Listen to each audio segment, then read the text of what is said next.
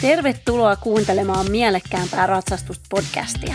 Mielen vaikutus ratsastukseen on vähintäänkin sanottuna iso. Mä oon Riikka, ratsastajien mentaalivalmentaja, ja tässä podcastissa mä autan sua tekemään ratsastuksesta mielekkäämpää hyödyntämällä sun mieltä. Onko valmis? Tervetuloa mukaan kuuntelemaan. Tervetuloa hei uuden jakson pariin. Tässä jaksossa mä ajattelin, että pidetään tämä lyhyenä, pidetään tämä ytimekkäänä. Ja mä ajattelin, että mä paljastan, okei nyt kuulostaa todella mystiseltä tai dramaattiselta, mutta mä kerron sulle salaisuuden tehokkaan mentaalivalmennuksen takana. Koska usein me ajatellaan, että mentaalivalmennus, että se on vain keskustelua. Että me mennään jonkun luo, jonkun mentaalivalmentajan luo ja me jutellaan meidän ongelmista. Ja ehkä vähän muutetaan niitä ajatusmalleja, vähän niitä ajatuskaavoja. Tai sitten me ajatellaan, että se on pelkästään ongelmien ratkomista.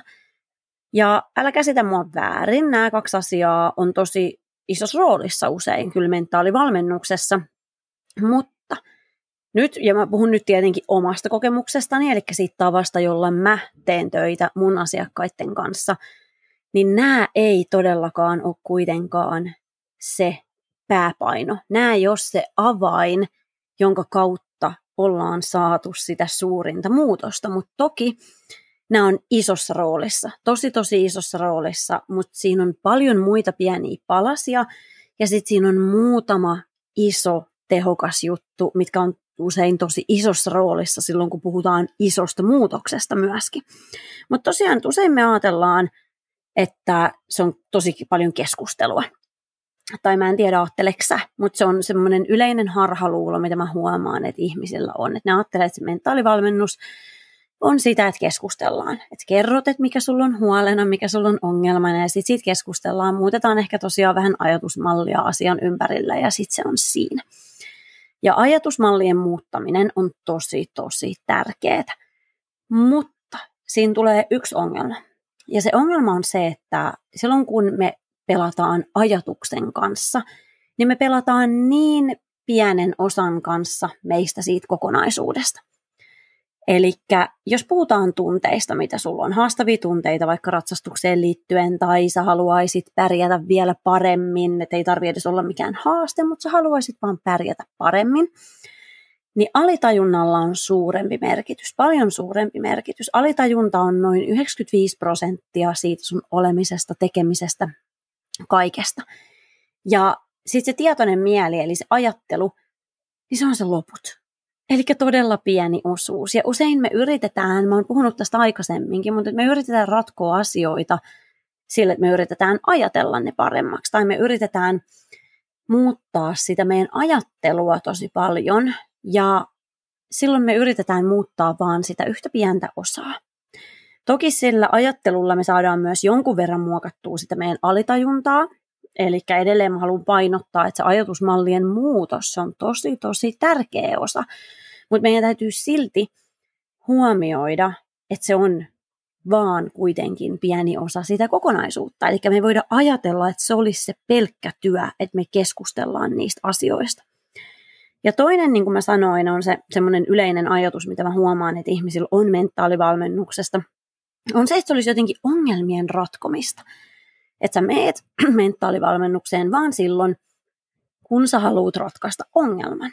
Ja todellisuudessa se on osa sitä, mutta ihan yhtä iso osa on sitä, että me valjastetaan sitä ihmisen ja ratsastajan potentiaalia ole vielä parempi, vielä kyvykkäämpi, vielä taitavampi, vielä saamaan enemmän irti asioista, vielä nauttimaan enemmän siitä, mitä tekee.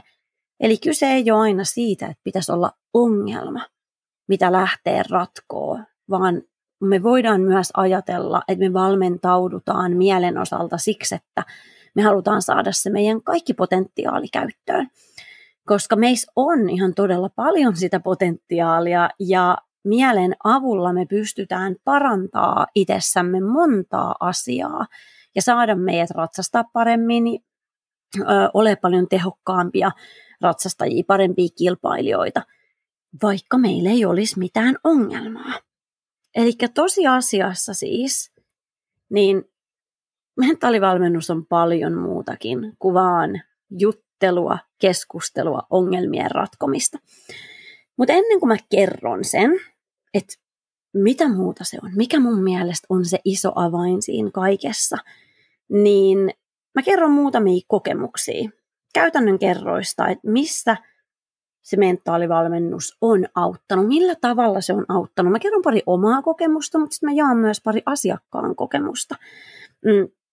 Jos mietitään mun omaa ratsastushistoriaa, että millä tavalla mä oon saanut hyötyä siitä, että mä oon työstänyt omaa mieltäni sekä itseni kanssa tietenkin, mutta sitten myös omien mentoreiden kanssa, niin se on, siis se ero on ja se hyöty on jotain aivan järisyttävää. Ensinnäkin mä opin niin paljon paremmin tuntee, että mitä siellä ratsastuksessa tapahtuu. Mä opin niin paljon paremmin tuntee, että mitä se hevonen vaatii, mitä se kaipaa siinä hetkessä. Koska ratsastus on todella, todella tunnelaji. Ja jos ei me olla kiinni meidän omissa tunteissa, jos ei me saada niistä kiinni, niin silloin harvoin me pystytään myöskään saada kiinni kenenkään toisen tunteista, eli tässä tapauksessa sen meidän ö, harrastuskaverin eli hevosen tunteista. Ja tässä nyt se, mitä mä tarkoitan tällä, on se, että meiltä puuttuu silloin semmoinen kyky lukea. Ja mä uskon, että jotta me voidaan oikeasti olla tosi hyviä ratsastajia, niin meillä täytyy olla kyky lukea sitä hevosta. Mutta jos sä oot itse ihan lukossa sun omien tunteiden kanssa, niin silloin se meidän kyky, joko sitä ei ole ollenkaan, tai sitten se on huomattavasti matalampi. Eli sitten kun mä rupesin saamaan sitä omaa ikään kuin mentaalivalmennusta käyntiin, niin mä rupesin saamaan tosiaan niin paljon paremmin yhteyden hevosiin, sekä omiin, mutta myöskin sitten, koska silloin mä ratsutin asiakkaiden hevosia ja pidin myöskin valmennuksia, ratsastusvalmennuksia, niin myöskin sitten niihin hevosiin. Eli se yhteys itteensä näkyy usein parempana yhteytenä hevoseen. Ja sitten tietenkin kaikki ne semmoiset vaikeat tilanteet, mitä tuli vastaan. Mä oon kertonut aikaisemmin, että mun nyt jo edesmennyt hevonen, niin sillä oli omat juttunsa. Varsinkin silloin, kun me aloitettiin kilpailee. Se oli jo aika iäkäs silloin, kun me aloitettiin kilpailee, ja se ei ollut ihan hirveästi nähnyt maailmaa, niin se oli vähän jännää sen mielestä olla vieraispaikoissa. Ja mä muistan yhdenkin semmoisen kisatilanteen, missä me oltiin, mitkäkään kisat ne oli? Ne oli kuitenkin jotkut tärkeät kisat. Ehkä ne oli jo meidän seuran, seuran ehkä jo, me osallistuttiin meidän seuran ehkä joukkue SM. Tai joku tämmöinen vastaava kuitenkin. Et siinä oli se ajatus, että nyt mä haluan, että tämä menee hyvin. Ja me mentiin sinne radalle ja siellä oli, jota, siellä oli lampaita, mitä se pelkäsi mun hevonen ihan mielettömästi.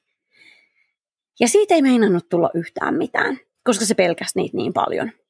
Se joku lammas tai vuohi kiipesi jonnekin kivelle ja siitäkös vasta sitten se riamu repes ja se pelkäsi niitä ja ei halunnut mennä toiseen päätyyn.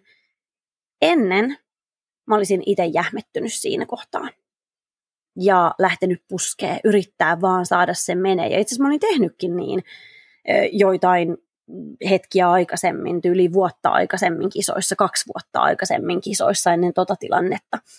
Et mä yritin vaan saada sen menee ja ratsastettua siitä, mutta sitten silloin, koska mä olin jo saanut sitä mieltä niin paljon enemmän hallintaan, niin mulle ei iskenyt se paniikki.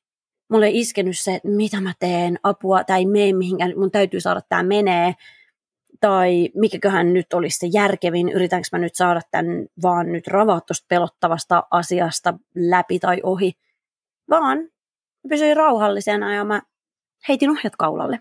Ei ehkä ratsastuksellisesti se paras vaihtoehto, mutta kokonaisuuden huomioon ottaen se oli ehdottomasti se paras vaihtoehto. Eli se hetki, kun mä odotin, että tuomari viheltää pilliin, mä kävelin pitkin ohjen. Ja se oli se paras siirto siinä kohtaa, koska kun mä otin ohjat, Me oltiin nollattu tilanne täysin, se mun hevonen oli päässyt nollaa sen tilanteen. Mä en ollut liatsonnut sen kierroksia sillä, että mä olisin yrittänyt puskea sitä menee. Ja tässä ei nyt tavallaan unohda, nyt se, mikä sun hevoselle ratsastuksellisesti on se paras ratkaisu, niin se voi olla jotain aivan muuta. Et se voi olla se, että sä pistät sen nimenomaan liikkumaan, mutta kaikki jutut huomioon ottaen silloin se mun hevonen, se oli semmoinen, että se ei todellakaan toiminut sen kohdalla siinä kohtaa ainakaan. Että mä olisin vaan yrittänyt puskea läpi. Vaan siinä kohtaa mä tiesin, että se rauhoittuu, kun se saa hetken aikaa pitkin ohin kävellä. Mutta aikaisemmin mun mieli ei olisi antanut periksi. Mä olisin ajatellut, että en mä missään nimessä voi antaa pitkiä ohjia, koska kohta vihelletään pilliin. Ja mä en ole saanut tätä menee tästä vielä läpi, tästä pelottavasta kohdasta. Ja niin kuin mä sanoin, niin ratsastuksellisesti ei se nyt tietenkään ole ihanteellista, että ennen rataa heittää ohjat pois ja kävelee pitkin ohi, mutta kokonaisuuden huomioon ottaen se oli ehdottomasti se paras vaihtoehto kun mä otin ohjat takaisin käteen, se oli rauhoittunut, se oli rentoutunut, me päästiin siitä pelottavasta asiasta, koska mä en ollut itse lisännyt niitä sen kierroksia sille, että mä olisin lähtenyt puskemaan. Eli se on ainakin yksi semmoinen muisto, mikä mulla on jäänyt mieleen, että se, että mä itse pysyin niin rauhallisena ja pystyin tehdä sen vähän sen semmoisen huonon valinnan, riskin valinnan, ilman että mä lähdin miettimään, että en mä nyt ikinä voi tehdä näin, koska kohta mun pitää aloittaa rata, niin se pelasti meidät siinä kohtaa tosi paljolta ö, lisäsäädöltä, mitä sit siitä olisi tullut. Ja sen kanssa tapahtui, se oli varmaan se sama kausi, koska se oli se ensimmäinen kausi, ja se tosiaan, koska se ei ollut reissannut, se rupesi vasta vanhana herrana sitten käymään kisapaikoilla, niin se oli sen mielestä vähän jännää. Niin siinä kautena sattui ja tapahtui. Öö, ja sitten mä muistan yhdenkin kerran, että se oli vähän silloin oli oma mielipide verkassa jostain, että miten mennään, ja sitä vähän jännitti muut hevoset, ja sitten laukka oli vähän, se oli vähän pommin olonen, ja verkka oli tosi täynnä, ja mä ajattelin, että mä en halua aiheuttaa siellä mitään härdelliä, ettei sitten kenenkään muulle, vaan ettei, ettei häiritä ketään tai aiheuteta mitään vaaratilanteita. Ja sitten mä tein silloin sen päätöksen, että okei, mä nostan laukan, kun mä pääsen valmistautumaan radalle. Se oli toinen tämmöinen tilanne, missä mä toimin ihan eri lailla, mitä mä olisin ennen toiminut. Että ennen mä olisin ajatellut, että pakkohan mun on, mä en voi mennä radalle, jos nyt tämä tilanne on tämä ja tämä. Ja taas edelleen, ei ehkä ratsastuksellisesti se ihanteellisin vaihtoehto, mutta taas kokonaisuus huomioon ottaen, niin se oli se paras ratkaisu. Me päästiin radalle, ja siellä me hoidettiin se homma kotiin hyvin.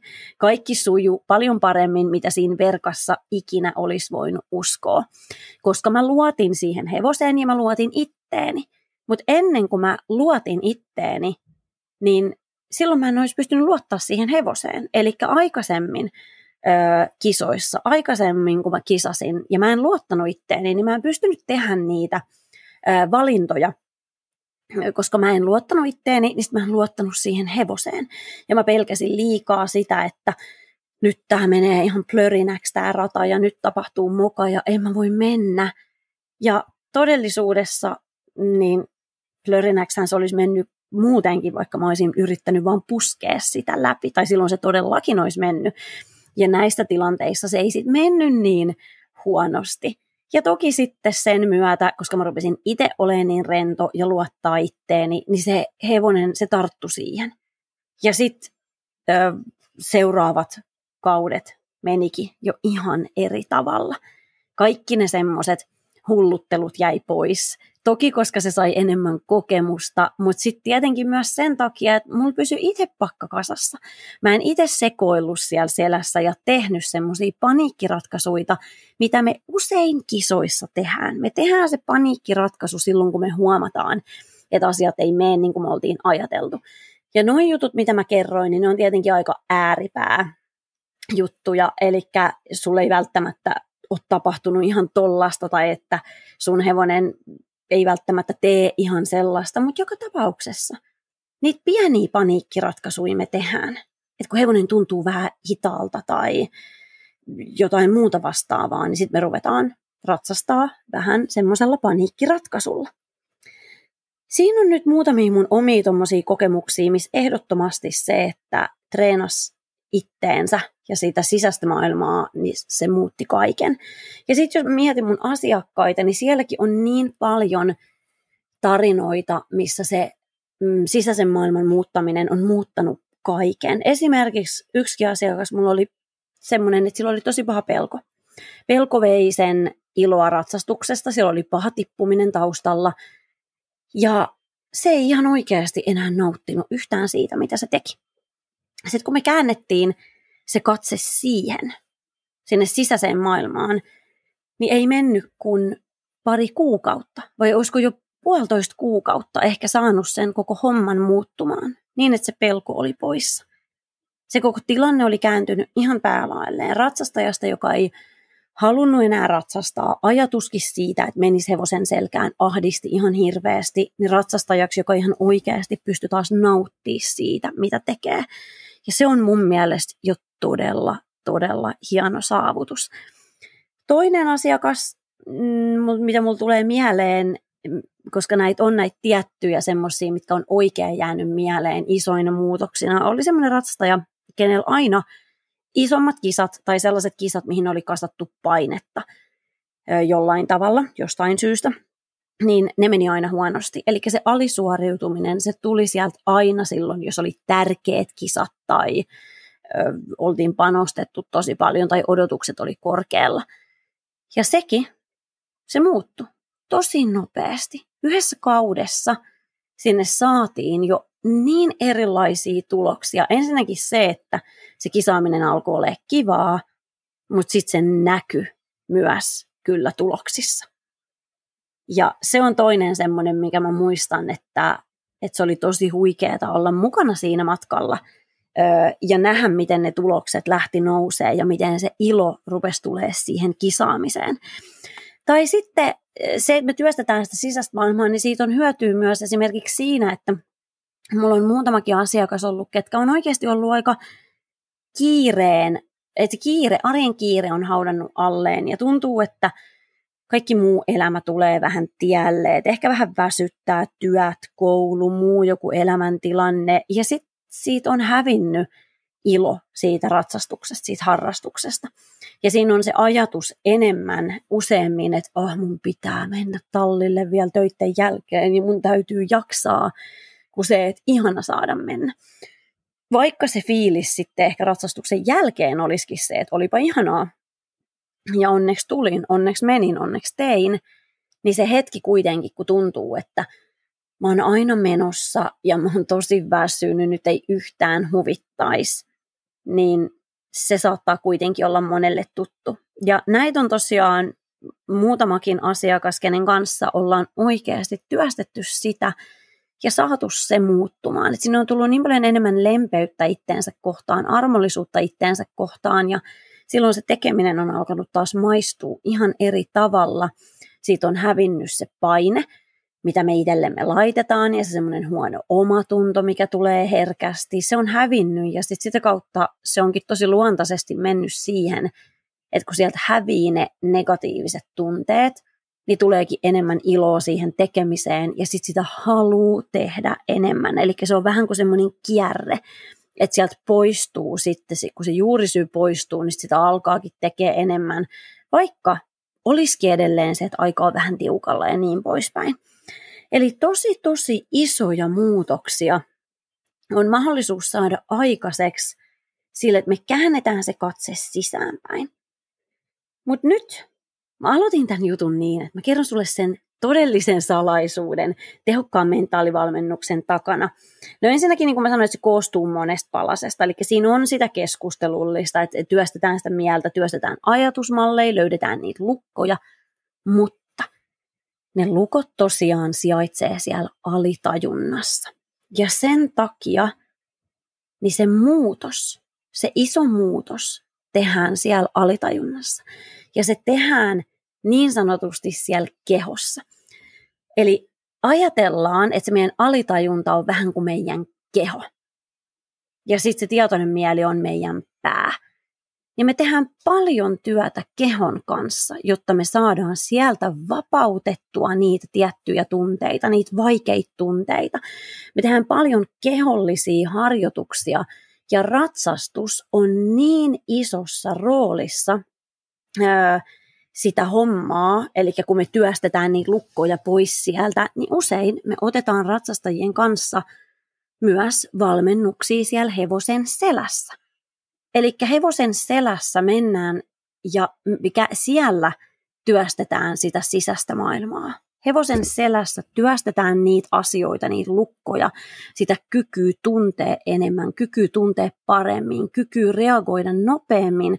Enkä tarkoita nyt pelkästään ratsastuksellisesti reagoida nopeammin apujen kautta, vaan se, että kun me mennään sinne tasolle, missä me kuullaan se meidän keho paljon paremmin, niin silloin ne avutkin toimii paljon paremmin. Eli sitä kautta me saadaan niin paljon parempaa ratsastusta aikaiseksi.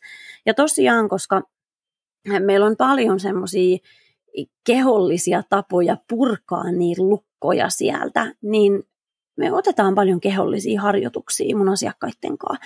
Me tehdään hevosen selässä tiettyjä tekniikoita, ja ne on tosi tosi tärkeitä. Me tehdään hevosen selässä tiettyjä juttuja, mitkä viestittää sit sinne alitajunnalle niitä viestejä, mitä me halutaan sinne saada.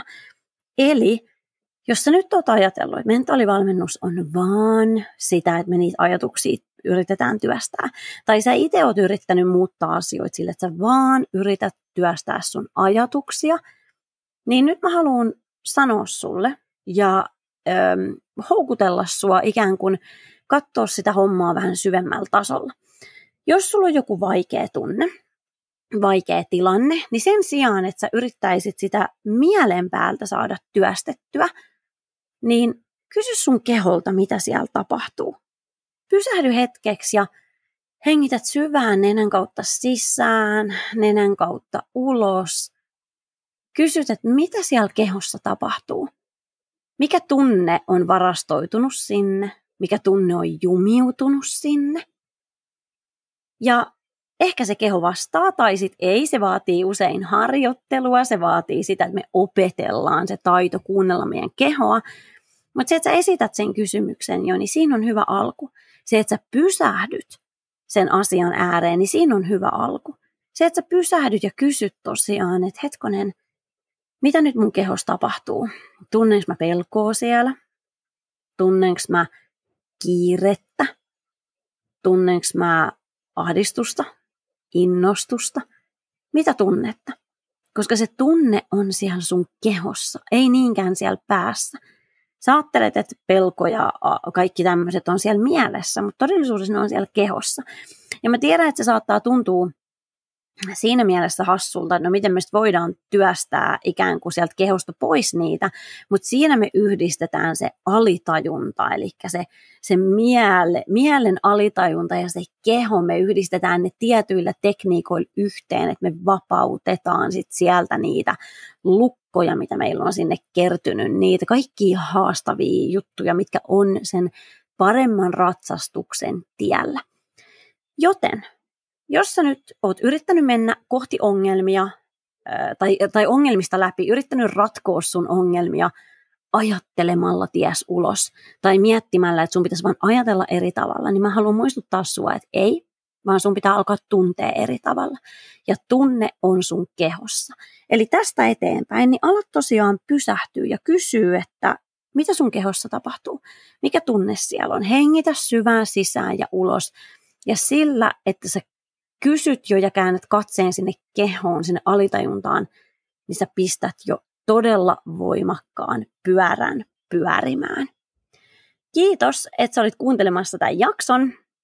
Tosiaan mä halusin tarjota sulle nyt vähän tämmöisen, no ei voi sanoa syvemmän katsauksen mentaalivalmennukseen ja tapaan, millä mä työskentelen mun asiakkaiden kanssa, koska emme nyt mitenkään hurjan syvälle asiassa menty, mutta mä halusin muutaman harhaluulon ikään kuin korjata ja myöskin sitten kertoa sulle sen, että mihin ihan oikeasti kannattaa kiinnittää huomio silloin, kun haluaa saada muutosta aikaiseksi. Mutta tosiaan, kiitos, että sä olit mukana ja seuraavassa jaksossa mennäänkin sitten uuteen aiheeseen, joka tulee olemaan voittajan ajatusmaailma. Moikka!